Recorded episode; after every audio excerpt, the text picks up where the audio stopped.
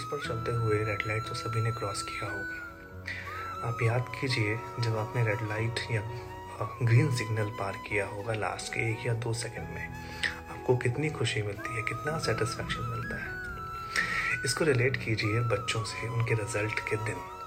अगर बच्चे के मार्क्स थोड़े से कम हैं तो उसको डांटना, टपटना, आपका गुस्सा होना, आपका नाराज़ होना कुछ नहीं बदल पाएगा उस दिन।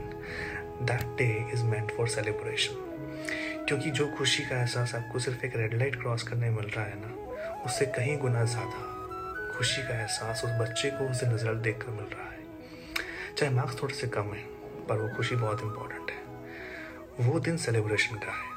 अगर आपको उसको कुछ कहना भी है, नाराज़ भी होना है नाराज़ होने से कुछ काम तो नहीं होगा, पर आप नेक्स्ट डे उसको उससे बात कीजिए कि प्रॉब्ली आपकी एक्सपेक्टेशन थोड़ी ज़्यादा की है तो आप जानिए कि उसको कैसे सपोर्ट किया जा सकता है। हो सकता है उसे कुछ एक्स्ट्रा सपोर्ट चाहिए हो।